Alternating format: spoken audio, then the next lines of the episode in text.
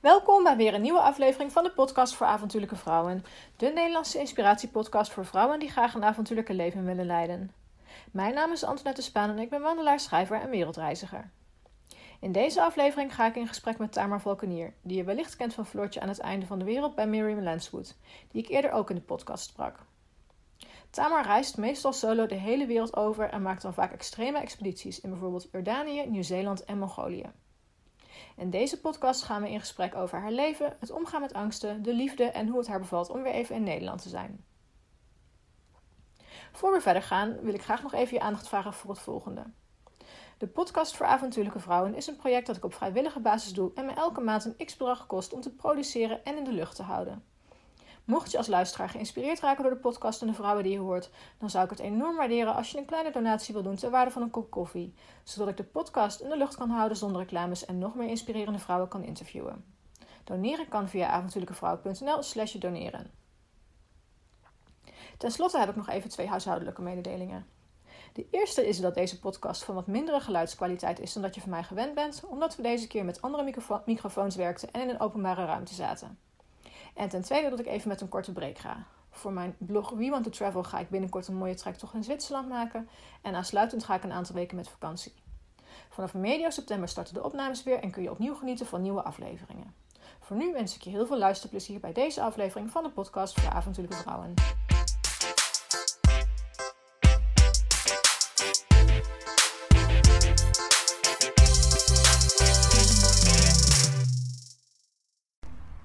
Yes, we zijn live. Of tenminste live, we gaan opnemen. yes. Tamar, van harte welkom in de podcast voor avontuurlijke vrouwen. Ehm, we zitten hier in, eh, ja, onder een afdakje op een terras. Eh, dus voor de mensen die ehm, luisteren, ehm, we zitten in openbare gelegenheid en met wat auto's op de achtergrond. En ik gebruik een nieuwe podcast set, dus het kan zijn dat hij iets anders klinkt dan normaal, maar ik hoop dat het uiteindelijk het resultaat beter wordt. Voor de mensen die jou niet kennen, wie ben je en wat doe je? Dat is eh, zo'n goede vraag die je altijd op reis ook krijgt en die zo lastig is te beantwoorden. Ehm, ik ben Tamar Valkenier uit Haarlem oorspronkelijk. Ik heb gewoon eh, 28 jaar in Nederland gewoond in de stad. En zes jaar geleden het licht gezien. Met eh, pensioen gegaan.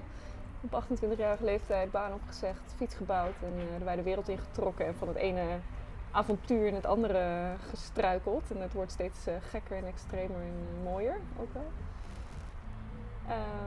Dus dat, eh, dat doe ik nu. Ik ben meestal een week of eh, twee in Nederland. Het is heel leuk dat we elkaar nu zo eh, kunnen treffen hier. Ja, dat, ik zit even te denken. We hebben, ehm, ik denk in september of oktober afgelopen jaar voor het eerst contact gehad. Ehm, en toen was ik op weg naar Nieuw-Zeeland, dus zat jij in Australië. Ja. En daarna hebben we nog van alles gedaan. En toen in één keer hoorde ik, Tamar zit in Nederland, je moet haar even mailen, want ze is hier. Ehm, waar, waar, waar kunnen mensen jou eventueel van kennen? Eh, waar kun je me van kennen? Ehm, ja, van alles natuurlijk. Misschien heb je wel een eh, seriemoord gepleegd of iemand verkracht. Dan ken je me uit de politiewereld van oude werk. Eh, inmiddels misschien van Fortje Dessing. eh waar op de uitzending afgelopen maart is dat uitgezonden. van toen ik vorig jaar met Miriam Lanswood, een andere dame uit Nederland, een mooie tocht heb gedaan door Nieuw-Zeeland. Door het hooggebergte, waar we helemaal geleefd hebben van jagen en verzamelen. Ja, dat. Artikelen, eh, blogs, dat soort dingen. Lezingen volgens mij ook. Lezingen, Ja, workshops. Ja. Nou, volgens mij heb ik jou echt duizend vragen te stellen. Want jij bent denk ik wel een van de avontuurlijkste dames die ik ooit ontmoet heb. Eh, als ik kijk naar de eh, overtreffende trap qua extreme avonturen. Ehm, hoe oud ben je als ik vragen mag? Ik ben nu 33. Oké, en je bent ehm, zes jaar geleden had jij ineens zoiets van ik ga het roer volledig omgooien. Want jij werkte toen bij de politie als ik me niet vergis. Ja. Wat gebeurde er op dat moment? ja, ik weet het nog steeds niet zo goed. Ik blijf daarover eh, vragen van waarom ben ik nou eh, vertrokken. Maar het was een, het was een gevoel. Hè. Ik heb heel hard eh, gestudeerd en ik, ik ben afgestudeerd in criminologie en psychologie. En ik mocht bij de FBI in de leer. En ik had een hele mooie baan bij de politie. Als eh, soort van criminal profiler. En ik vond het ontzettend leuk. Dus het is niet dat ik ergens voor wegren of zo. Daar gaan mensen Nee. vaak vooruit, Mhm. vanuit. Maar ik denk dat ik ergens naartoe rende. Ik was gewoon geïnteresseerd in de wereld. Wat is er nog meer? Wat kunnen we nog meer allemaal uit het leven halen? En toen vroeg ik mijn baas van, joh, mag ik niet een keer een jaar vrij? Ja. Um, wilde haren afschudden en zo. En dan kom ik daarna weer gelukkig thuis. Dat ik uh, me realiseer hoe fijn ik het hier heb. En het mooi en goed is. Maar toen zei de baas van ja, nou ja, ik zal eens overleggen. Uh, en hij kwam bij me terug en hij zegt, je mag zes maanden weg. Oh. En toen dacht ik, ja, zes maanden. En dan hoor je zo'n klokje tikken de hele tijd. TikTok heeft nog vier maanden in drie dagen. Nog twee maanden in een dag. Uh, dus dat zag ik gewoon niet zitten. En uiteindelijk heb ik besloten om die baan op te zeggen. En dat was natuurlijk een hele moeilijke, heftige beslissing. Dat was ook niet zomaar uh, gebeurd. Maar dat, het was wel eigenlijk wel grappig. toen had ik ook mijn voet gebroken. Met, oh. met skydiven. En toen zat ik op de bank na te denken over het leven.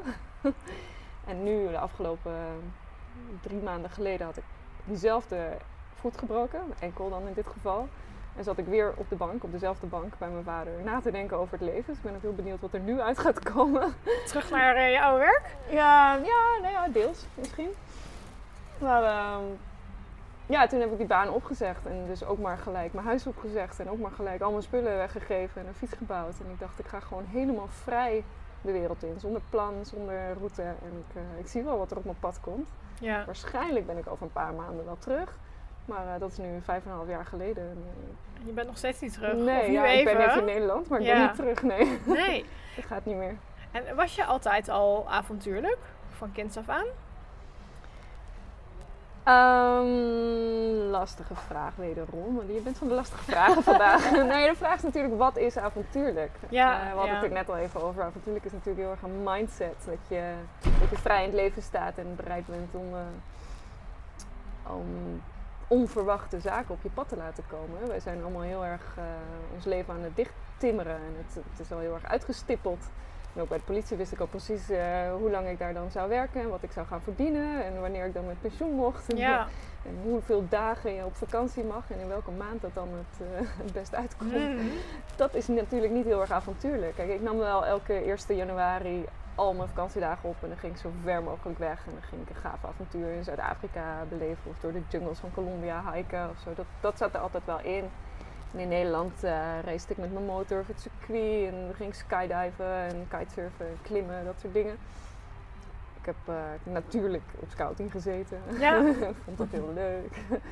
dus ja, er zat wel iets van avontuurlijkheid in. Maar ik had nooit gedacht dat, uh, dat dit eruit zou komen. Dat komt voor mezelf ook als een verrassing. Dat had je tien jaar geleden ook niet verwacht. Nee, zeker niet. Nee. En als je dan kijkt, um, we gaan het zo wat uitgebreider over, over je specifieke avonturen hebben. Maar als je kijkt naar vijf en half jaar geleden en nu, of nou ja, nu, uh, je bent nu terug in Nederland uh, vanwege je gebroken enkel. Zodoende ben je terug naar Nederland gekomen. Maar jij, jij was toen in Mongolië toen dat gebeurde. Ja. Als je je leven vergelijkt, of jouw avontuurlijke, je avontuurlijke leven met vijf en half jaar geleden en dat moment zit daar dan weer een enorme groei in? Dat je denkt van ik ben vrij bescheiden begonnen en ik ben steeds avontuurlijker geworden? Of was het meteen al volledig bam, ik ga zo avontuurlijk mogelijk? Nee, er zit een enorme groei in natuurlijk. Ja, ik ben op de fiets uh, begonnen, maar ik was helemaal geen fietser. En ik, heb, ik heb die fiets gebouwd met behulp van uh, YouTube.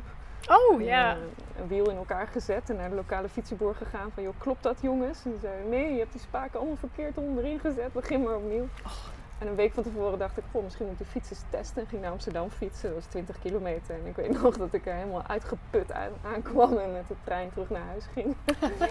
en uh, ja, weet je, twee maanden later fietste ik uh, 100, 120 kilometer per dag. Dus daar, daar zit al de groei in, maar ook de groei in... Um, ja, ik heb wel eens wild gekampeerd of zo, maar echt, echt in het wild te leven. Elke nacht weer een slaapplekje te vinden. Steeds meer te leren over eetbare planten, te leren jagen. En steeds meer te leren ook dat alles te leren valt. Ja. ja. Als ik, uh, de, nu weet ik, als ik de wereld om wil zeilen, stel dat dat mijn grote droom zou zijn, nou dan ga ik gewoon uh, leren zeilen en dan ga ik dat gewoon doen. Ja. Maar zo dacht ik vroeger niet. En die rust is er nu wel gekomen door al die avonturen, denk ik, ja, dat alles kan. Ja, wat mooi. Ja. ja. ja. Want als je dan kijkt naar Um, wat avontuur. Uh, wat is avontuur voor jou? Je had het net ook even over je mindset. Maar heb jij zoiets van een, een, een expeditie of een trip moet aan bepaalde factoren voldoen voordat het voor jou een avontuur is? Nee, avontuur kan natuurlijk zo groot of klein zijn als je het zelf maakt. Ik vind avontuur in Nederland ook leuk. Ik ben laatst van uh, kampen naar Almere gekajakt en op al die kleine eilandjes eh, onder Flevoland gekampeerd. Dat vond ik ook wel een heel avontuur. Dat was ook heel leuk. Dus het hoeft helemaal niet per se heel extreem te zijn of zo. Eh, een mooie wandeling door een gebied wat je niet kent. Ja, ik kan ben ook nog nooit in de Biesbos geweest, eh, bijvoorbeeld. Ga daar eens heen. Dat kan ook wel een heel mooi avontuur zijn. Maar voor mezelf is het wel ehm, zo dat ik altijd op zoek ben naar iets totaal nieuws. Dus, eh, ik heb met paarden gereisd en kamelen. Ik heb met een ezel gereisd. Ik heb gefietst. Ik heb op de motor veel vakanties gedaan. Eh skietjes. En nu ga ik eh, op schaatsen het Baikalmeer over. Gewoon om weer eens iets totaal anders te doen. En dat, brengt natuurlijk heel veel avontuur met zich mee. En hoe kom je dan op zo'n avontuur? Want je vertelde net inderdaad van ja, ik wil schaatsen, eh schaatsen het Baikalmeer over. Dat is volgens mij, als ik me niet vergis, het diepste meer ter wereld. Of het, Ja, het grootste. het grootste. diepste, ja, ligt, ligt in. Rusland, Siberië, die kant op? Ja. Hoe kom je bij zoiets? Hoe breng, zie je dat dan op een kaart dat je denkt van bam, daar ga ik heen? Of heb je, heb je dat dan ergens opgepikt, dat idee? Of, Ja, er spelen natuurlijk altijd allerlei ideeën in mijn hoofd. Ik wil met een stel lama's eh, door Zuid-Amerika lopen of een eigen kudde schapen hoeden voor een jaar of zo. Ik eh, was eigenlijk op zoek naar een eh, mooie rivier om over te kajakken. Dus ik denk over de Oranje rivier in Zuid-Afrika. Of misschien gewoon de Donau afkajakken, lijkt me Ja. wel leuk. ja. Ehm, maar ik ja, ik weet niet, gewoon in gesprek met iemand die eh, naar mijn lezingen kwam. En dat is een schaatsveteraan. En ik vroeg Ah. hem van, joh, waar heb je allemaal geschaatst en wat is jouw grote droom? Ik vraag altijd iedereen die ik, die ik leer kennen, wat is je grote droom? Wat zou je nog willen doen als je nog één ding kan doen in het leven? En hij zei, oh, ik wil heel graag over schaatsen, maar eh, ik ken niemand die mee wil. Of het is te Mm. gevaarlijk of te moeilijk of ik ben te oud of weet ik veel. Iedereen heeft altijd duizend redenen om dingen niet te doen. En ik heb hem gewoon een beetje aangespoord van eh, Go, go, waarom niet? En Ja. als je niemand kan vinden, dan wil ik wel mee. En dat was eigenlijk gewoon een, een leuk eh, praatje bij een borrel, wat nu eh, heel groot is geworden. Mm. En eh, we gaan het doen. Oh, jullie Dus, gaan eh, samen? Ja. Wat gaan vet. tweeën. Oh. Heel leuk. Heb je als, ja, je bent natuurlijk met Miriam in, eh, in eh, Nieuw-Zeeland geweest. Ja. Ehm, jouw andere expedities, zijn dat vaak solo-expedities of ga je vaker met een maatje?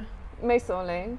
Er zijn nou eenmaal niet zo heel veel mensen die willen doen wat ik Nee, wil doen. En ja. zeker niet in de periode dat ik het wil doen. Ik ben ook niet zo goed in plannen. Het, eh, gaat allemaal vrij spontaan. Ja, daar had het net al even over. Dat het ja, met een avontuurlijk leven heel moeilijk plannen. Of Ja, eigenlijk bijna niet te plannen valt.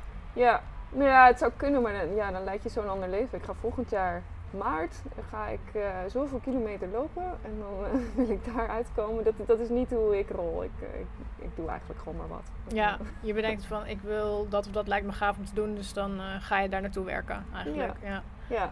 ja, want juist wat er ontstaat op zo'n expeditie, dat, dat is denk ik het avontuur in zichzelf. Wat er ontstaat, wie je tegenkomt, wat voor mogelijkheden zich aandienen. Dat maakt het avontuur het mooist. ja. Ik vind het niet zo belangrijk of ik nou 30 of 40 kilometer op een dag loop. Maar meer eh, wie ontmoet ik, en Ja. welke gesprekken heb ik, en wat, wat gebeurt er onderweg. Ja. Dat vind ik veel interessanter. Ja, het is wel interessant. Heel eh, goed wat je zegt, dat het niet om de kilometers aan zich gaat. Ik, ik heb laatst een boek gelezen. eh, alleen, dat ging over de Pacific Crest Trail in Amerika. Heb je- ja. Ehm, hartstikke leuk boek. Alleen wat mij op die, wat me tegen ehm, stond, en dat is niet in zijn boek, maar dat is in zijn algemeenheid over de Pacific Crest Trail. Ik wil Canada halen en het moet voordat de sneeuw valt. Oftewel, ik moet zoveel mile per dag halen. ja. Ik zou er echt kriegelig van worden. Dat ik denk van. En, en Ja. ook als je naar diverse YouTube-filmpjes op dat gebied kijkt, bijvoorbeeld, dan hebben ze het altijd van: ik moet, een, een, een, ik moet zoveel mijl per dag, want anders ben ik niet op tijd. En als ik daar dan over na ga denken, dan word ik daar zelf echt heel kriegelig van. Maar lijkt het ook wel alsof zelfs die avontuurlijke dingen nog best wel prestatiegericht zijn op dit moment. Van ja, maar ik moet zoveel per dag lopen of ik wil het in zoveel tijd doen. Ja. Hoe, kijk, hoe, hoe denk jij daar dus over? Dat- ja, dat het- nee, je komt continu dat soort mensen tegen natuurlijk. Ja. Dus iedereen kan zelfs, als je dezelfde route loopt, kan je dat allemaal op een hele andere manier doen. Eh, toen ik door Europa fietste, kwam ik ook jongens tegen die hadden gewoon hele Excel-sheets eh, Oh, joh. gemaakt van welke dag ze waar zouden slapen, waar ze dan konden eten, hoeveel kilometer ze dan zouden rijden. Daar ga je met me mee. Eh, Geen haar op mijn hoofd die eraan denkt om met je mee te gaan. op een spreadsheet eh, leven. Ja, stel nou dat iemand me straks uitnodigt voor de thee, dan kan dat niet omdat jij eh, je kilometers hebt bepaald. nee, dat, dat werkt niet. eh, Nee, Dat nee. werkt niet voor mij. nee, je bent nu dus even in Nederland. Ehm, gedwongen, of tenminste ja, vanwege je voet. En toen kwam corona ineens om de hoek. Ja. Ehm, je bent wel hartstikke druk. Ja. Eh, zoals we net al even besproken in het vorige gesprek. Wat doe je op dit moment? Ja, Zo'n ik beetje. heb eh, op de een of andere manier van alles op, me, op, me aan, op mezelf aangetrokken. Eh, vooral een boek aan het schrijven. Dus dat is hartstikke leuk voor de, over de afgelopen vijf jaar, maar eigenlijk het hele leven. Het wordt ook veel meer, eh, hoe meer ik schrijf, hoe meer filosofisch het boek wordt. Wat betekent dit allemaal? Hoe is het om vrouw alleen te zijn? Hoe is het om zonder geld te leven? Hoe is het om eh, onderkoeld te raken? Hoe is het om geen eten te hebben of in je eigen eten te moeten voorzien? Hoe is het om duizend jaar terug in de tijd te gaan en bij nomades en Bedouines te leven en, en zoals zij te leven? Ehm, nou ja, allemaal dat soort vragen. Hoe is het om eh, op te groeien met allerlei angststoornissen en paniekaanvallen? En dat nu ehm, mensen naar me kijken van ja, maar jij bent toch nergens bang voor? En dan zeg ik, nou, je zou eens moeten weten, degelijk, maar met angst gaat het ook. Nou ja, dat soort dingen komen allemaal in het boek eh, straks terecht, dus daar ben ik heel druk mee bezig. Ik ben ook eh, veel bezig met wildplukken in Nederland. Ik heb daar eh, een goeroe, Edwin Flores, voor aangeschreven en ik werk veel met hem samen. We organiseren samen wildplukken en survival workshops, dat is heel leuk.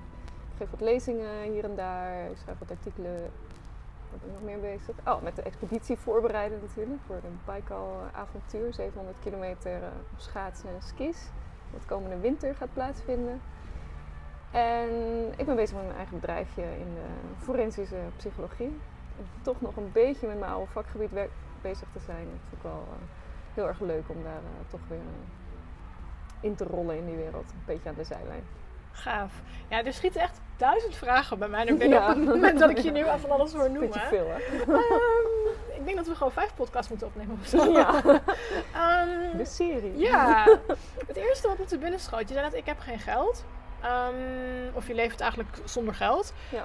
Hoe bekostig jij de dingen die je dan doet? Want je moet ook, ook ergens naartoe vliegen. En je hebt een ziektekostenverzekering of een reisverzekering nodig. Ja. Heb je die? Ja, ja, ja, ja, die heb ik zeker. Daar ben ik ook heel dankbaar voor. Ja. Die hebben me uit Mongolië terug naar huis eh, gevlogen en me goed geholpen. Uh, maar dat is ook tegelijkertijd bij enige vaste last. Ziektekostenverzekering. Ja. Of eigenlijk reisverzekering. Reisverzekering, Want ja. Omdat ik geen inkomen heb in Nederland, krijg je van de overheid zorgtoeslag. Oh ja, ja. Dus eigenlijk heb ik alleen de reisverzekering die ik betaal. Want jij staat nog wel ingeschreven in Nederland. Ja, ik woon eh, bij mijn vader. Ja, precies. Ja. Ehm, dus geld, ja, weet je, de vraag is hoeveel geld heeft een mens nodig? Ja, ja. Ehm, Toen ik fietste, twee jaar, leefde ik van 2000 euro per jaar. ja, dat gaf ik voorheen ja. uit in een maand. Ja. Makkelijk. Eh, Ja. nu kan ik daar per jaar. En hoe meer ik leer over wilde planten en jagen, verzamelen, hoef ik eigenlijk steeds minder uit te geven. Ik slaap in mijn tent, dat is altijd voorwaarde. Ik heb een tentje of een tarpje of ik slaap onder een hemel, maakt niet uit. Maar buiten in ieder geval. Dus Ja. ik betaal niet voor slapen. Ik betaal in principe ook nooit voor vervoer, want ik ben altijd of op de fiets of eh, te paard of op skis of eh, weet ik veel. Nou ja, dan kosten die dingen ook wel iets natuurlijk, maar mijn ezel bijvoorbeeld heb ik gekocht eh, voor een bepaald bedrag, voor hetzelfde bedrag weer verkocht uiteindelijk. Ja, Toevallig. dat is gewoon maar, even een investering die je dan die was- doet eigenlijk. ja, maar het was eigenlijk dus gratis. Dus voor vervoer betaal ik niet. Nou ja, met je voeten lopen betaal je Ja. natuurlijk niet voor. Klopt, ja. Buiten slapen. Dus ja, wat betaal je dan? Een beetje havermout en wat rijst. Ja, ja. Dus je kan, ik, dit leven kan je heel lang heel goedkoop volhouden, zolang je gezond bent natuurlijk. ja Sterk. klopt, ja. Ehm, als je gaat vliegen, ja, dat is natuurlijk een grote kostenpost. En dat probeer ik zo te doen dat ik naar gebieden ga waar ik word ingehuurd als gids. Oh die, ja, ja. Die betalen dan mijn vliegticket. Ja, En dan eh, plak ik er gewoon een mooie reis aan vast. Dus in die zin is het ook wel redelijk spontaan waar ik dan ga reizen. Dan denk ik, nou ja, dit, deze opportunity komt op mijn pad, die ga ik gewoon grijpen. En dan Ja, kijk ja. ik wat daar in de buurt voor leuks is. En zo probeer ik ook zo min mogelijk heen en weer te vliegen over de wereld. Gewoon Ja. iets te doen waar ik dan ben. want hoe denk je überhaupt over vliegen? Heb je wel eens bedacht van, ik wil gewoon helemaal niet meer vliegen, ik wil alleen nog maar over land reizen? Dat kan ik me ook voorstellen dat je denkt, ja, ik ga toch niet zo'n zo'n modern ding nog in? Ja, Of zie je het toch meer als een comfortabele manier van heel snel naar de andere kant van de wereld verplaatsen? ja, kijk, ik denk dat iedereen die veel reist eh, daar wel over nadenkt. Van ik wil nooit meer vliegen en ik Ja. ga gewoon over land. En het is natuurlijk slecht voor het milieu. En heb je dan geen vliegschaamte, Tamer? Dat soort Ja. vragen. Eh, ik denk, nou ja, ik leef eh, in principe met nul carbon footprint. Dus dat die paar vluchtjes, dat durf ik mezelf nog wel eh, te verdedigen. Maar liever niet natuurlijk. Nee, ik vind het ook verschrikkelijk op zo'n vliegveld. En je voelt je zo onvrij. Al die controle en al die, die Mm. douanes. En dat is, er, is altijd, er is altijd wat. Liever niet, maar ja, het is een soort van noodzakelijk kwaad. Ik heb, eh, ik heb echt wel lang gedacht van ik ga nooit meer vliegen. Maar toen realiseerde ik me van jeetje, ik ben nou eh, in Australië beland. Dat betekent dat ik nooit meer mijn familie ga zien. En mijn vrienden. Of, eh, die mooie reis die ik in Mongolië wil maken, dat, dat lukt dan niet. Of dat lukt pas over drie jaar of zo. Dat- dus, ja, ik denk er wel over na. Maar ik zeg niet dat ik nooit zo- zal vliegen. Dat, Nee. dat is niet realistisch. Nee, dat ben, dat ben ik met je eens. Tenminste, ehm, ja, mijn hart ligt in Nieuw-Zeeland. Daar wil ik graag elk jaar langere tijd doorbrengen. Ja, En ja, daar kom je gewoon niet zonder het vliegtuig. nee, het is wel En- heel lang kajakken. Dat, Oh joh, ja. En ik ben niet zo'n waterrat. Dus en te voet, nou, hoe lang zou je erover doen joh? ja. Twee jaar of zo? Ik weet Ja. niet. Maar nee, dus maar in het, ik denk dat er wel steeds meer bewust, ook bij mij bewustwording komt. Van nou ja, binnen Europa ga ik voor een paar dagen in principe niet meer vliegen. Tenzij het een opdracht voor mijn werk is. Maar dan probeer ik nog steeds te kijken, oké, wat is het alternatief? Ehm, maar ehm, ik vind het al gewoon al mooi in zijn algemeenheid om te zien dat er überhaupt steeds meer bewustwording voorkomt. Ja. Dus dat is ja, en vliegen is natuurlijk maar één van de vele manieren waarop je eh, het milieu kunt helpen. Ja, ik heb ook geen kinderen bijvoorbeeld. Ja, dat schijnt ook, dat schijnt ook punten. heel. Ja. Dat schijnt het meest duurzame van alles te zijn. Oké, Ja. als er nu duurzaamheidsgoeroes luisteren, dan word ik waarschijnlijk afgemaakt hierom. Want ik weet, ik heb niet alles op een rijtje, maar ik weet wel dat geen kinderen ook schijnbaar heel duurzaam is. Dus Ja, en zeker. ieder- weten. ik, ik denk dat iedereen op zijn of haar manier ook wel een steentje bij. eh, de meeste mensen zullen wel een steentje bijdragen. Ja. Ehm, even denken, je zei straks nog iets en dan ben ik het even kwijt. Want het, je zei iets over geld en. Oh ja, vrienden en familie. Heb je die? Of tenminste, heb, ja, heb je die nog? Nou, familie sowieso natuurlijk. Maar ik kan me voorstellen, haken mensen, eh, vrienden, haken die niet af na zoveel jaar?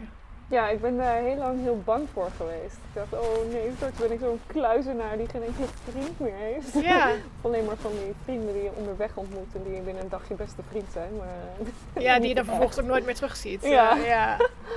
Maar dat, eh, dat blijkt helemaal niet het geval te zijn. Wat Het, mooi. ehm, het mooie is inderdaad dat, dat het er wel een beetje opruimt. Dus al die losse contacten Mhm. en kennissen, ja, die haken wel af. ja.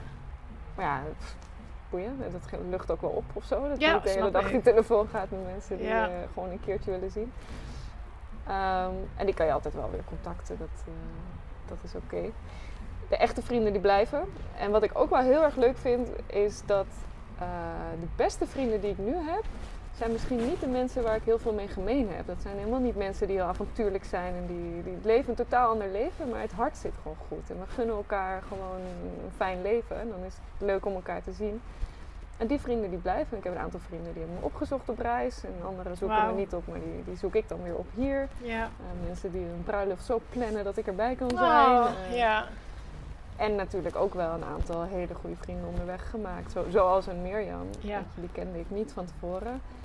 Maar we zijn nu drie maanden samen op pad geweest, 24-7, zonder telefoon, zonder televisie, zonder boeken, zonder enige afleiding. Echt eh, onverdeelde aandacht. En dat is zo uniek. Ik denk dat sommige mensen die al jaren getrouwd zijn en samen op de bank eh voor Tedesking zitten te kijken, dat die elkaar minder goed kennen dan, eh, Ja. dan Mirjam en ik elkaar nu kennen. Ja. Dat is wel heel veel meerwaarde. Hadden jullie meteen een klik toen je elkaar ontmoette? Ja, meteen. Ja. Ik kan me voorstellen dat als je geen klik hebt, dat kan natuurlijk ook. Je, je, je, je- spreekt iemand van tevoren. Ja. En dan, ja, het moet nog maar blijken of dat na, na een paar weken of misschien zelfs al na een paar dagen, of dat ook een match is. Ja.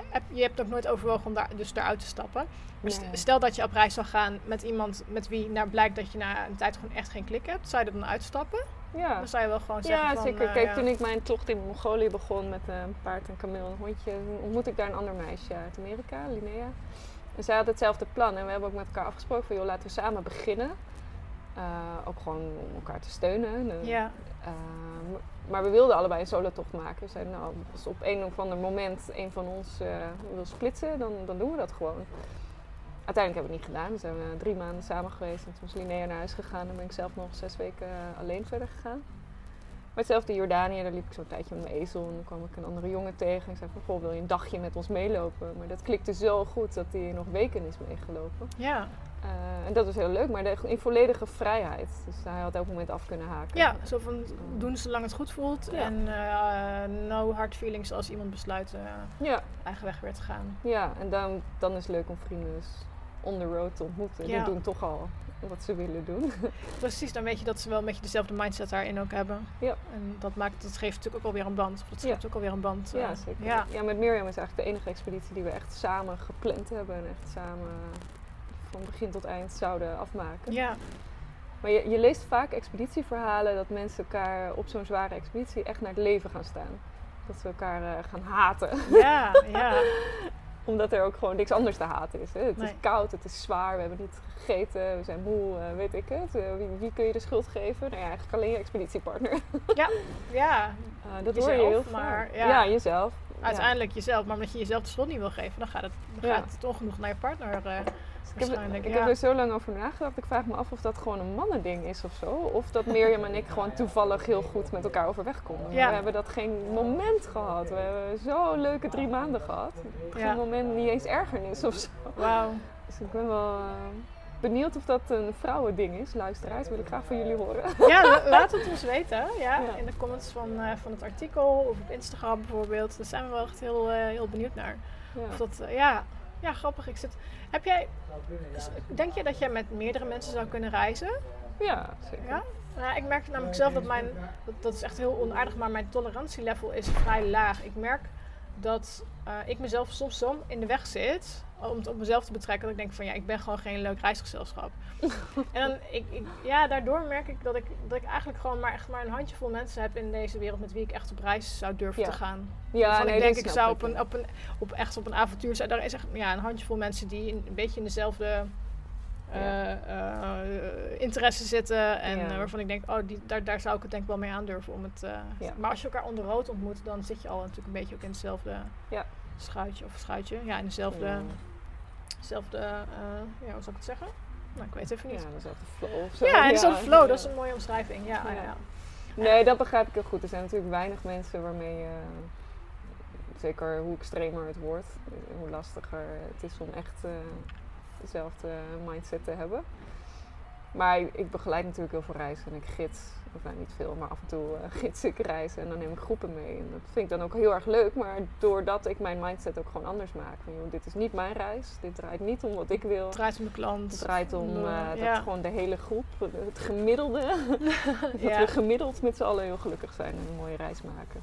Nu weet ik weer wat ik je net wilde vragen. Hij schoot me ineens te binnen. Uh, maar even op die groepen nog door, want dat vind ik wel interessant om, uh, om te horen. Um, hoe, be hoe, beleef jij zo'n reis? Ik kan me voorstellen dat je namelijk na. Uh, je doet heel veel alleen of uh, solo of met een heel beperkt aantal mensen om je heen. Um, en dan zit je in een groep. Heb je dan daarna, na, ik denk dat zo'n expeditie twee of drie weken duurt, zoiets. Ja. Heb je dan niet de extreme behoefte om weer alleen te zijn? Ja, ja zeker Ja. wel. Ja. ja, dan moet je voorbij komen. Maar ik denk dat iedereen Ja. dat heeft, ook de deelnemers Ja, zelf. eh, ja, dat, als je gewoon zo lang, zo intensief met een groep Ja, dan heeft iedereen heeft gewoon eh, alleen tijd nodig. Want wat voor expedities begeleid jij? Mag je zelf even promoten wat je, wat je doet? Ja, ik werk voor verschillende bedrijfjes, maar mijn eigen reizen gaan gewoon naar de, de mooiste plekken die ik heb gezien. Uh, dus van die vijf maanden dat ik toen in Mongolië ben geweest en al die maanden daarna dat ik uh, opnieuw ben teruggekomen, heb ik het allermooiste gebied uitgekozen. En gaan we met een hele stoet adelaarjagers te paard door een nationaal park, door de wildernis. Um, dus dat is gewoon een hele unieke reis. Hetzelfde komende november gaan we naar Jordanië. Daar heb ik een uh, Bedouinenfamilie ontmoet. En ik heb ze gevraagd van jongens, als jullie nog één reis zelf mochten maken, wat, wat zou je dan willen? Nou, broers en ooms en vader en iedereen werd erbij gehaald. Dus we hebben met z'n allen op tafel gezeten en een hele mooie route door de woestijn bedacht. En dan willen ze zelf ook uh, alles gewoon Bedouinenstijl doen. Dus koken onder, Oh. de, onder het zand. Uh, alles met kamelen, geen auto's, geen waterdrops. Uh, gewoon alles met ons meenemen. Helemaal op de grens van Saudi-Arabië met de, de instrumenten. Nee, de, de hele de hele zooi. Um, dus dat, dat is gewoon heel erg uniek en heel erg mooi. Dus voor hun zelf ook heel erg uniek. Ze zeggen altijd, maar wanneer kom je? En Ja. hoeveel mensen neem je mee? We hebben er zo'n zin in. Wat gaaf. Dus dat ja. doen we. Um, nou ja, bij de Maasai in Kenia ben ik geweest en daar kunnen we terecht. Dus gewoon een paar highlights van wat ik in de afgelopen jaren heb meegemaakt. Vind ik leuk om daar dan uh, mensen mee naartoe te nemen. Ja. Heb je het, heb je het wel uh, zwaar uh, als vrouw alleen? Want je, ja, je bent een mooie vrouw, je hebt blond haar, blauwe ogen. Heb je daar wel eens moeite Krijg je daar problemen mee onderweg? Um, eigenlijk, alleen in Italië heb ik dat. Oh ja, oké. Italië is afschuwelijk als vrouw alleen. Maar eigenlijk niet. Ik vind het wel grappig om te zien, dat is natuurlijk de aanname dat een vrouw alleen eh, het zwaarder heeft. Ja. En daardoor denk ik dat het onze grootste kracht is. Omdat de hele wereld denkt, och meisje, Ja. wat gevaarlijk, kom maar bij ons, wij zorgen voor je. Ja. Als ik iemand vraag, mag ik in de tuin slapen? Dan zegt 9 van de 10, eh, nee joh, kom bij ons binnen, we hebben wel een bed. En, Ja, je eh, gaat eet niet je in de tuin mee. slapen? En, ja, je Ja. gaat toch niet in een bos alleen? Nee, we zorgen wel voor je. Eh, en dat, dat kom ik overal over de wereld tegen. Dus ik denk dat het eigenlijk wel mijn grootste voordeel Ja, is. in je voordeel werkt. Ja. Kijk, nou dames, het werkt in je voordeel. Dus lenzen in en eh, haarverven. Nee. Ja. En ben je wel eens bang? Dat Ja. was wat ik net... Ik hoorde jou zeggen bang, maar ben je wel eens bang? ja, continu. Ja, ik ben eh, eigenlijk heel bang ingesteld. Ik vind alles doodeng. Maar ik heb geleerd om me daar gewoon niet door tegen te laten houden. Kun je daar een voorbeeld van geven?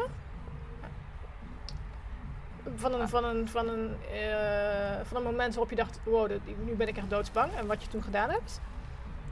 Ehm, ja, zoveel. Waar zal ik beginnen? Nou ja, met Mirjam ook wel. Die heeft, eh, die heeft ook eigenlijk wel een beetje hetzelfde.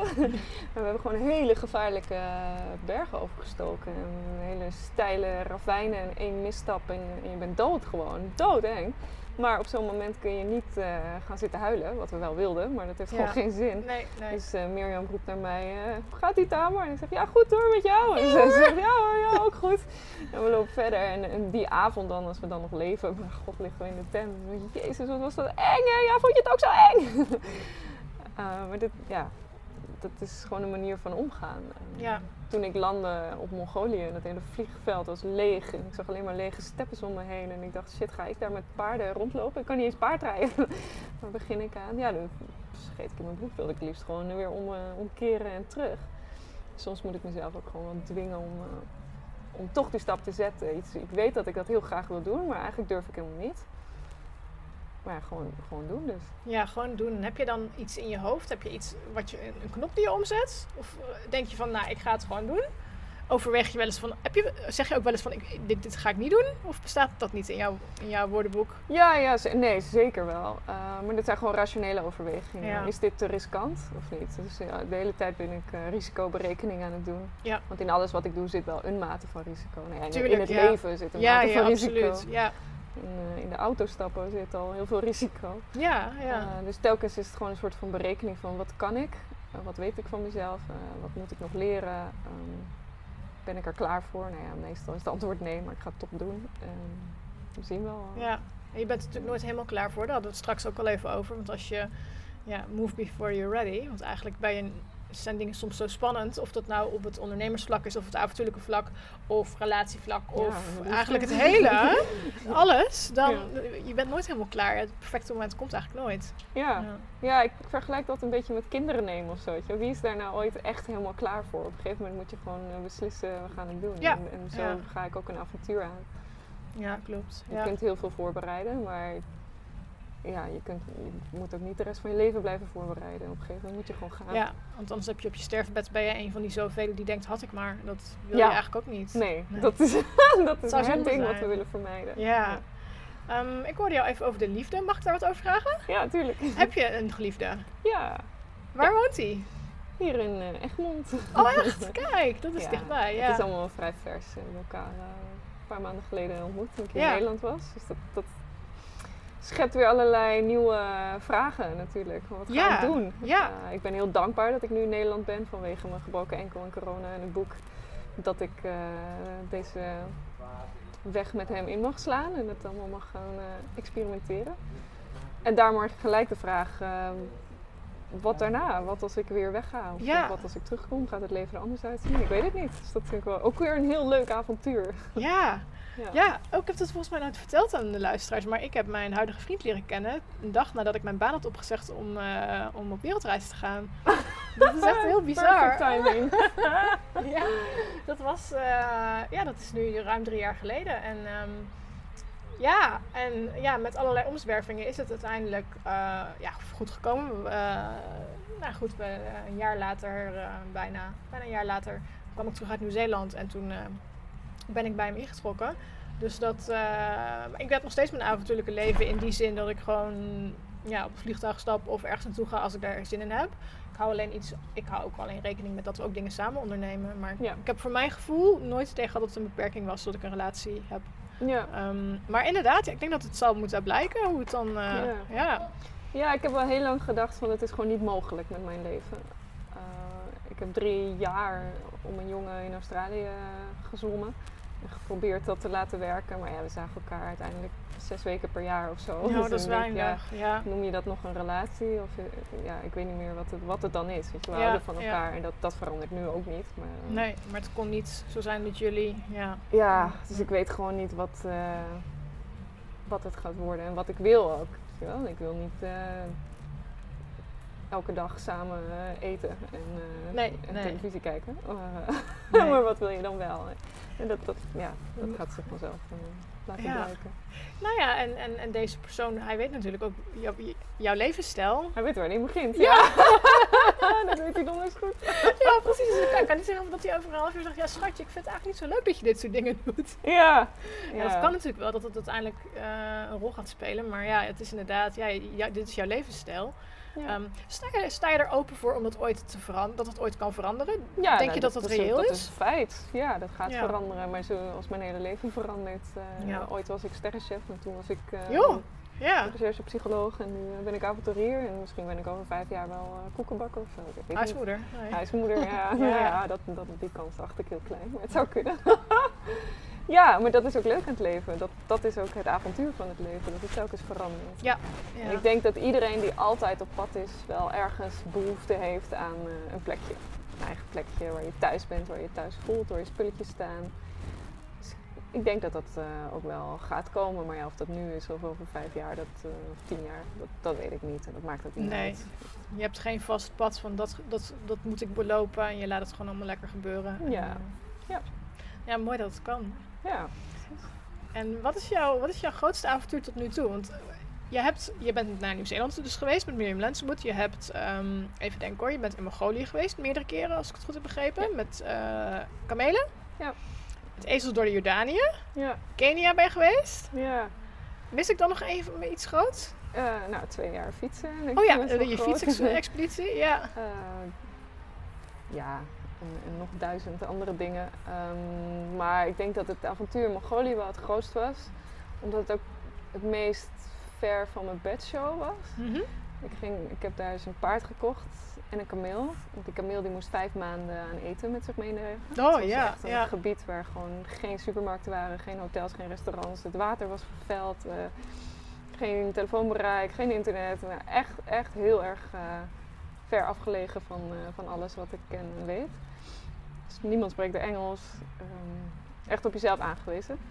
En de paard dat had ik nodig om eh, allerlei moeilijke gebieden door te komen. Ik heb een aantal hele wilde gletsjerrivieren doorgestoken. Als ik daar was ingelopen, dan eh, was ik gewoon verdronken. Maar met paard ging het net. Oef, en ik vind het voet al doodeng. Met een paard lijkt me dat dan nog Ja. heftiger. Nou ja, ja. ja. het paard eh kon paard houdt dus het. die had vier benen Ja. om, om stabiel Ja, te staan en, en ik maar twee. Dus met het paard ging het net en de kameel die ging gelukkig braaf achter me aan.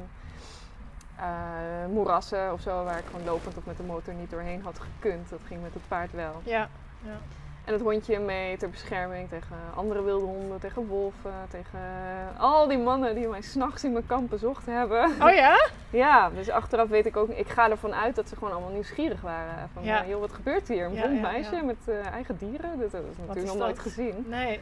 Maar ei- eigenlijk weet je het gewoon niet. Het hadden ook paardendieven kunnen zijn of zo. Ja, Of eh, ja. andere intenties. En dat hondje, dat, eh, dat begon al een kaart te blaffen en die heeft ze allemaal weggejaagd. Oh, wauw. Ja. Eh, met die dieren hebben we een hele succesvolle tocht gemaakt. En dat was wel het grootste. In de zin van dat ik daarna ook dacht, ik ben gewoon tevreden. Ik ben blij. Ik heb zo'n mooie jaren gehad. En alles wat er nu nog komt is eh, bonus. ja. Is gewoon fijn. En dat geeft heel veel rust. En ook in de zin van, joh, dat, ik had nooit gedacht dat ik dat zou kunnen. Maar het is gelukt. Dus ehm, whatever ik nu nog verzin, dat kan ik ook. Ja, wauw. Dat gaan we gewoon Mooi. leren. Of zo. Ja. En als jij ehm, kijkt, je hebt natuurlijk al heel veel gedaan. Is er iets, ja, Baikalmeer zei je net eigenlijk, wat je, ik vraag meestal van, goh, zijn, is er iets wat nog op je, op je, je wensenlijst staat? Ehm, heb je behalve Lake Baikal nog zoiets van, oh, dat zou ik ook nog ooit wel een keer willen doen?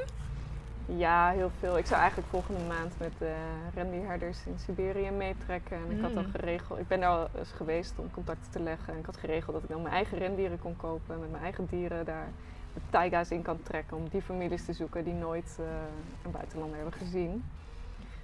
Ja, ik heb geleerd op reis dat ik gewoon heel erg van dieren hou. En reizen met Ja. dieren, dat geeft heel veel meerwaarde. Dus dat, dat vooral, hè, met lama's, met eh, weet ik veel, een olifant, mijn paard, maakt niet uit.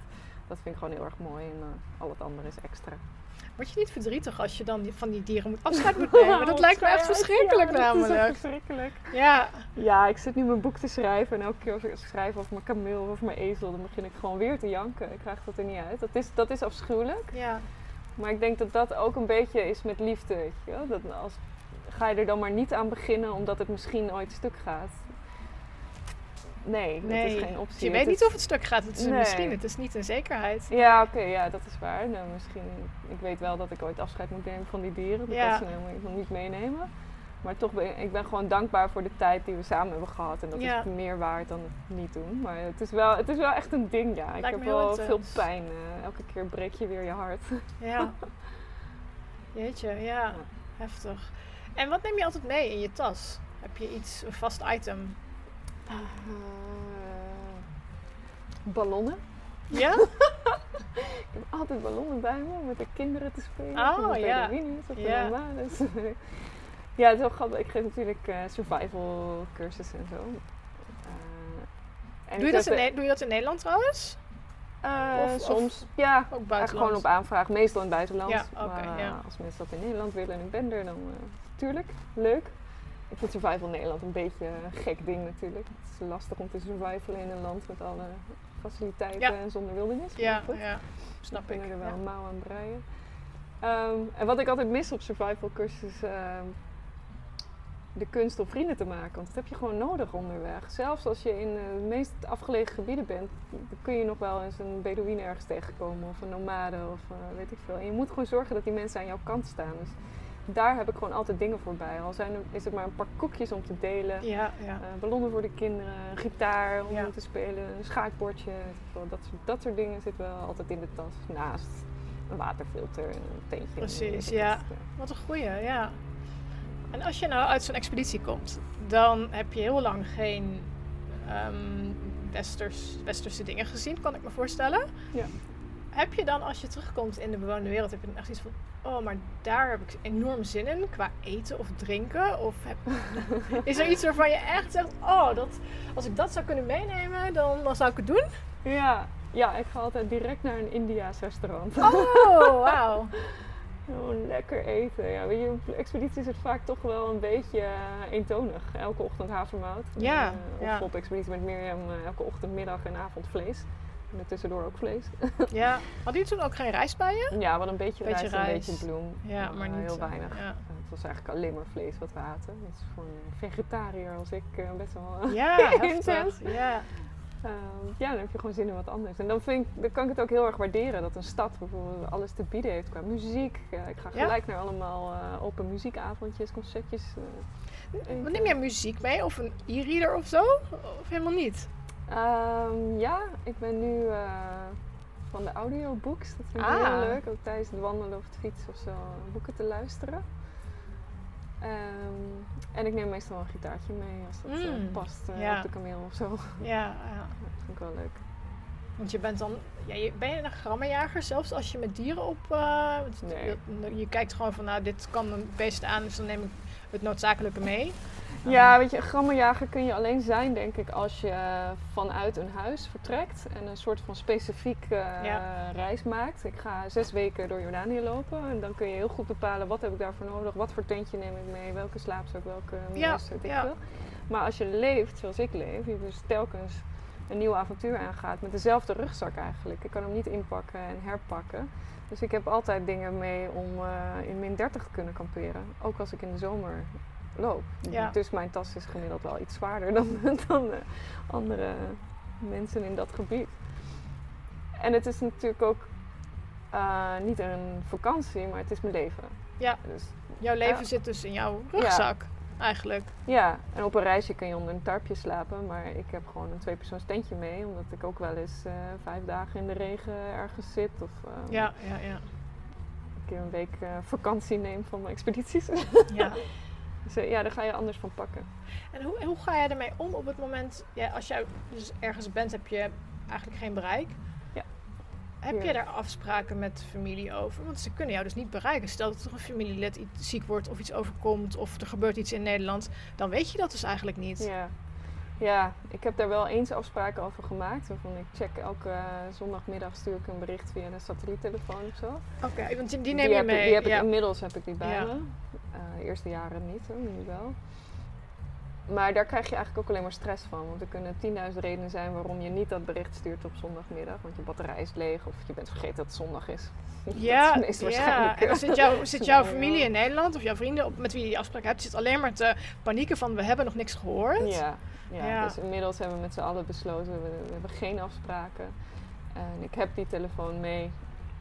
Ehm, eigenlijk heeft alleen mijn vader toegang en hij kan mij een bericht sturen als er echt iets ernstigs is. Ja, En zodra ik op wifi ben, dan, eh, dan ben ik er. En als ik er niet ben, ben ik er niet. Ja. Zo is de wereld nou eenmaal.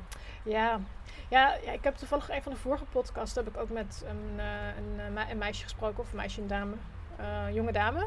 Ja. En eh, haar vader is vorig jaar overleden. En een paar jaar Ja. geleden is mijn vader ook overleden. En ik zat op dat moment toen hij ziek werd heel erg in tweestrijd van ga ik nog op reis. Al ging ik maar drie weken, ik had gewoon mijn kantoorbaan nog. dacht ik toch ja, ik zit in, in het zuidelijkste puntje van Zuid-Amerika. Ja. Ik ben niet thuis als hij doodgaat. Dus dat vond ik al een enorme struggle. Ja, heel lastig. Ehm, maar aan de andere kant, het heeft me er nooit van weerhouden om, om wel te gaan. Altijd in goed overleg natuurlijk. Maar Ja. toen hij ziek was, wist ik ook van ja, dit kan nog anderhalf jaar, twee jaar gaan duren. Dus ja, wil ik dan twee jaar lang niet, niet weggaan? Dus altijd met Ja. af- ja, uitgecalculeerde risico's. Ja, en juist toen ik op IJsland was, het dichtstbijzijnde waar ik dat jaar geloof ik zo'n beetje geweest ben qua vliegen.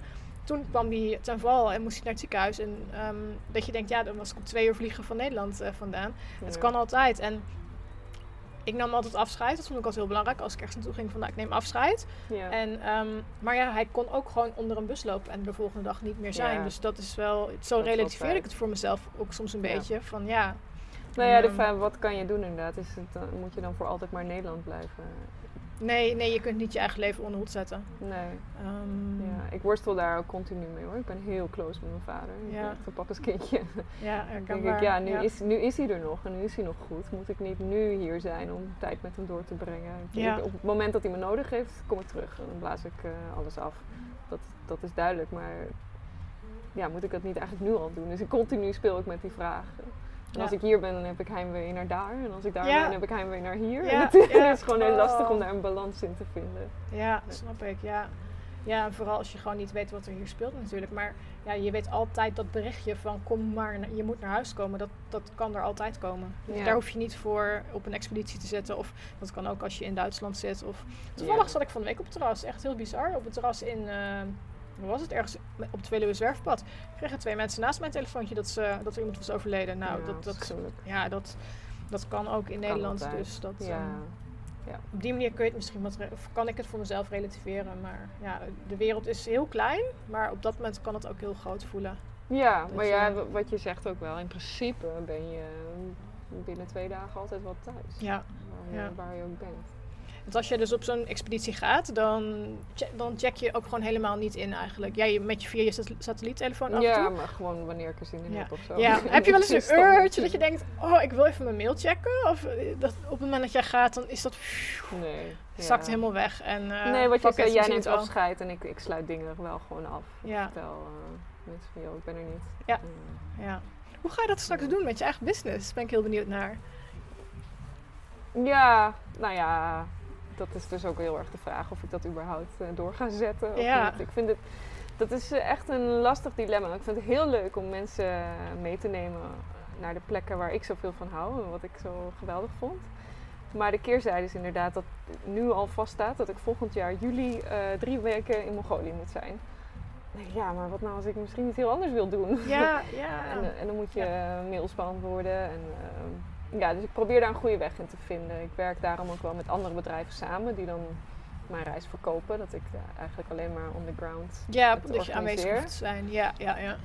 ehm, kijken of dat werkt. Maar eigenlijk wil ik het liefst natuurlijk mijn agenda gewoon vrij houden. Dus ik, Ja, ook dat ja, is ja. weer een vraag van balans. Dus eh, ja, deze jaren experimenteer ik daar gewoon mee. Kijk is dit wat ik gaat. wil of, eh, Ja. of niet? Zie je jezelf ooit weer in Nederland wonen? Ja, zou best kunnen. Ja. Je bent dan ook sinds denk ik maart ongeveer in Nederland, februari, maart Ja. zo'n beetje. Ja. Ehm, heb jij Nederland op een, ja, je, je, je verklapt het net al een klein beetje, maar heb je Nederland op een andere manier leren kennen? ja, zeker weten. Ja, ik ben natuurlijk op zoek gegaan naar mensen die allemaal wat meer in mijn straatje passen. En die gewoon leuke, inspirerende dingen doen. En die zijn er echt wel heel veel in Nederland. Dus in die zin eh, vermaak ik me goed. En ik denk, vrienden en familie is toch uiteindelijk gewoon waar je thuis voelt. Ik heb, Ja. eh, ik bijna land gekocht op Tasmanië al. Oh. Dan denk ik, ja, dan zit ik daar maar eentje, weet je wel. Ja, ja, ja. En natuurlijk bouw je daar ook eh, vrienden op. Maar dat is toch anders dan de mensen die je al honderd jaar kent. Dus dat is een afweging. Maar tegelijk mis ik ook gewoon echt heel erg de wildernis. Ik- ja, dat is, eh, dat is wel echt een probleem voor Ja. mij met Nederland. Eh, Hmm. ja, dus we zien wel. Ja, dat snap ik wel. In Nederland heb je geen echte wildernis meer. Ik heb Ja. zelf enorm genoten van de afgelopen maanden dat ik in Nederland mooie plekken ontdekt heb. En het Ja. Velo Zwerfpad een grotendeels heb gewandeld en daar tijd voor had ineens. Ja. Maar ehm, ja, het, het roept wel weer van wanneer kan ik weer naar het Hoge Noorden? Of wanneer kan ik weer... eh, ja, Ja. eh, nou ja, je- we mogen nu weer naar het buitenland beperkt. Maar ja, in Nederland heb je, de wildernis heb je hier sowieso niet echt. Zoals, zoals, zoals jij hem kent en zoals ik hem een Ja, klein beetje nee, we ken. hebben natuur, een prachtige We hebben natuur, maar het is, niet, Ja. het is niet het wild. Je komt altijd wel iemand tegen Ja. onderweg. Ja, ik kan daar niet van een gletsjer eh, in een ravijn vallen omdat ik een eh, hert heb geschoten wat daar Nee. eh, omlaag gerold is. Dat, Nee. dat nee, ik. dat, dat is allemaal beschermd in Nederland. Nee. Heb jij ehm, heb je wel eens honger gehad tijdens je expedities? Want ik kan me voorstellen als je leeft van, van plukken en wildschieten, ehm, dat dat best wel eh, penibel is. Ja. Of heb je een, voorraad, heb je een voorraadmanagement systeem of iets dergelijks? Of iets dergelijks? Ehm, ja, nou ja, omdat ik geen grammeteller ben, heb ik altijd wel genoeg eten bij me. Maar op de expeditie met Mirjam hebben we het expres opgezocht natuurlijk. ja. En we kwamen een keer in een vallei waar gewoon geen dieren zaten. Die waren er gewoon niet. Nee. Dus eh, zijn we dagen wezen jagen en heel veel energie verspild daarmee Ja, natuurlijk. ja. We waren al over een pas geklommen, 14 uur eh, klimmen. Ehm, en we hadden niet te eten. Dus dat is, weet je, hier doe ik ook wel eens vasten. Ik vind dat leuk bij een nieuw seizoen om dan drie of vijf dagen te vasten. En dat gaat prima. Dat Ja. is echt helemaal niet moeilijk. Dat kan iedereen. Ja. Maar als het eh, niet gekozen is Ja, en je weet ook niet keuze, of je ja. na die vijf dagen wel weer eten hebt en de koelkast is niet vol, Mm. dan wordt het wel heel lastig. En het gekke is dat je heel snel over je honger heen bent. Dat is niet zozeer het probleem, maar je mist gewoon energie. We waren zo ontzettend moe. Moe en slap, denk Slap, ik. Ja. sloom, gapen. En s ochtends trokken we onze kleren aan. eh, want je moet echt vroeg gaan jagen natuurlijk. Maar ja, ik heb mijn kleren aangetrokken en dan wilde ik wel weer even gaan liggen. Dan Je was dacht, ik zo. oh, ja. Dan denk ik, oh, volgens mij zie ik daar verderop een dier. Maar pff, ik, heb, ik heb de energie niet om me heen te Nee. lopen. En dat, eh, ja, dan wordt het wel echt eh, riskant. Ja, en heb je dan, ehm, als je dan gaat jagen, je hebt munitie mee, neem ik aan? Ja. Kogels? Ja.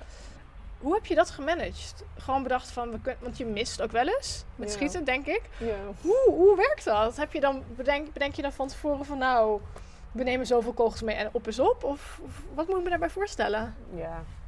ja, we hebben gewoon ruim voldoende meegenomen. Ja. Ja, dus het was nooit stress van, oh my god, we hebben geen kogels meer, dus we moeten nu terug. eh Nee, en ik moet zeggen dat we ook heel weinig gemist hebben. Eigenlijk, je schiet gewoon alleen maar als je weet dat weet je hem gaat raken. Ja. Ja. Want je weet dat je geen oneindige voorraad hebt. ja. Ja, nee, dat ging heel goed. En, en hoe leef jij nu in Nederland? Leef je dan ook veel van, eh, heel, eh, van het land? Of, eh, Ja. Ja, ik ben heel veel aan het wildplukken en daar ook nog steeds over aan het bijleren. Dus dat is heel leuk. ja. Ik ben nu dan toevallig deze maand bij Casa Foresta aan het werk. En hij, ehm, Edwin Flores, die, die plukt uit het wild voor de grote chefs, voor Johnny Boer, Ron Mm. Dat soort, dat soort figuren. En dan gaat het wildplukken natuurlijk veel meer over smaakbeleving.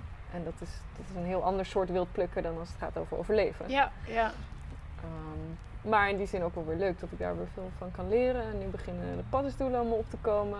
En ik zie opeens hoe ontzettend vruchtbaar en groen Nederland is. Ja, En wat er wel ja. staat. Ik, ik heb weken al geen boodschappen gedaan. Er staat zoveel eetbaars.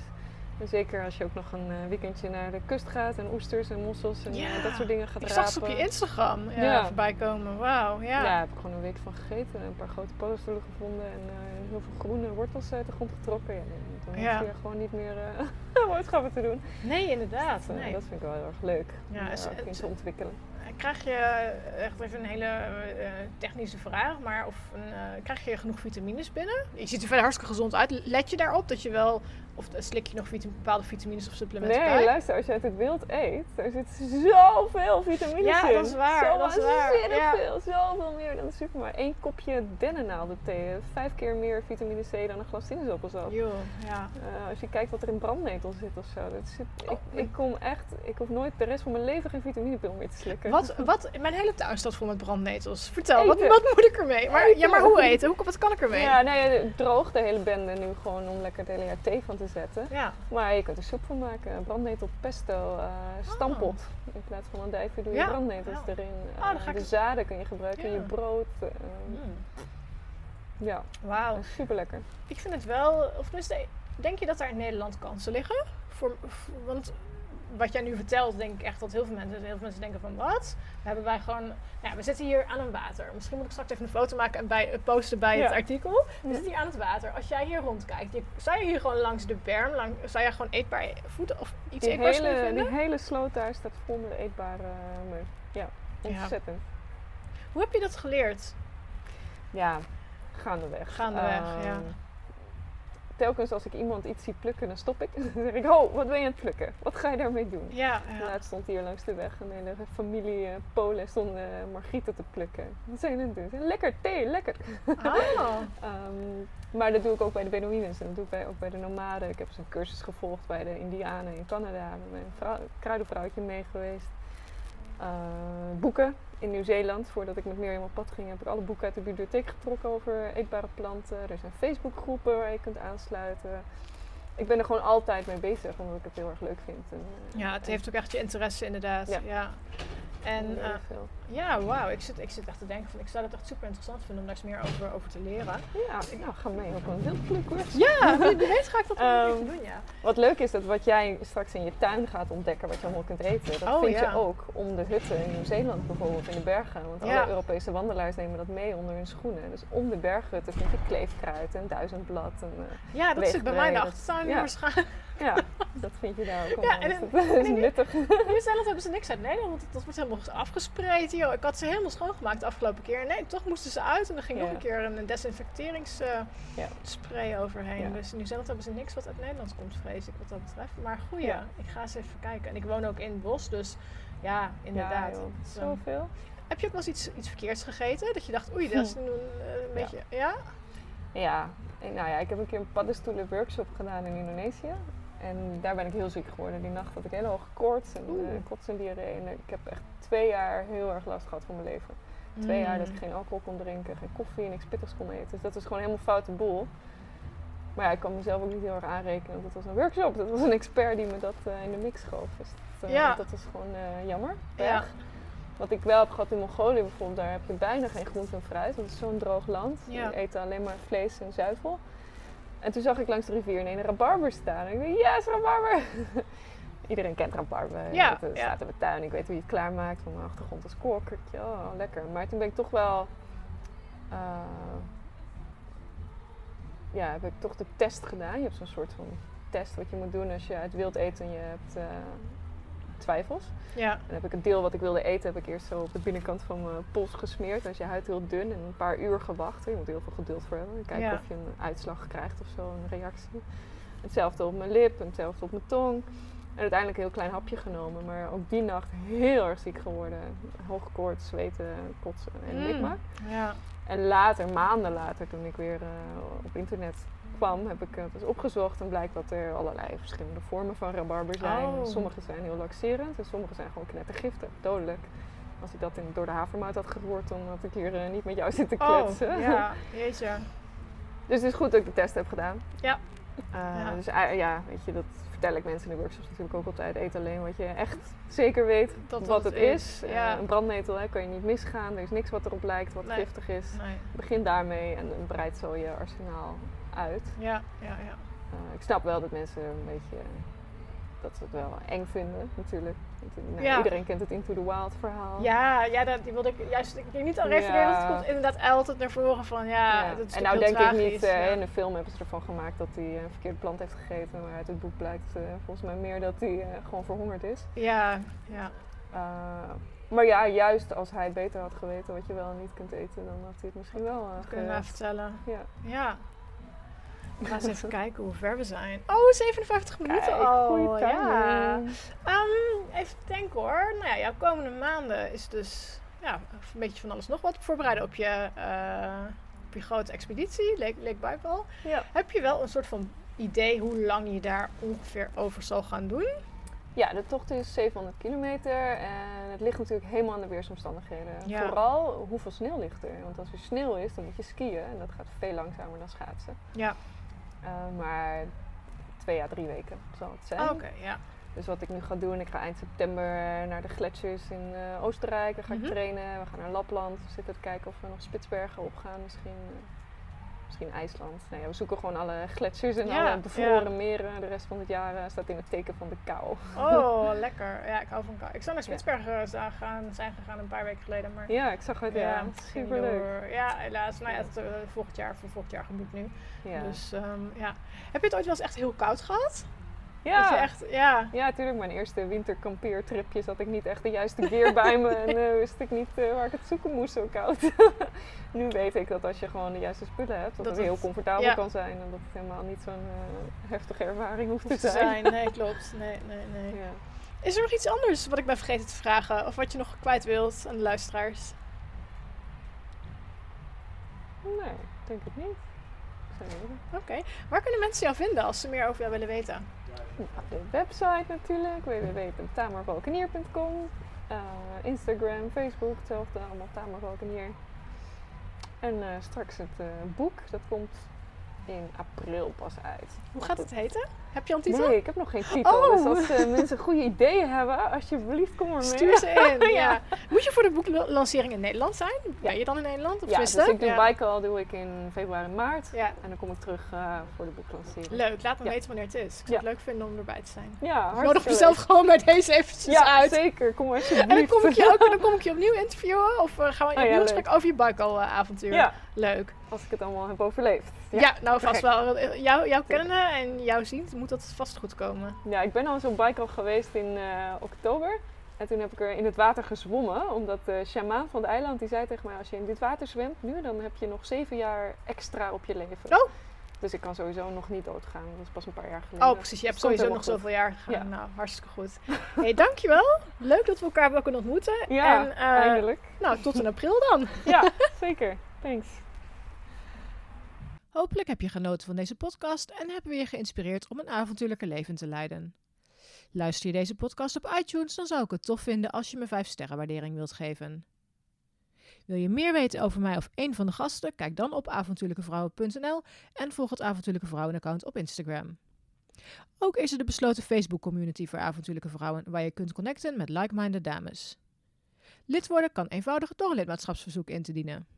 Voor nu bedankt voor het luisteren en graag weer tot de volgende keer.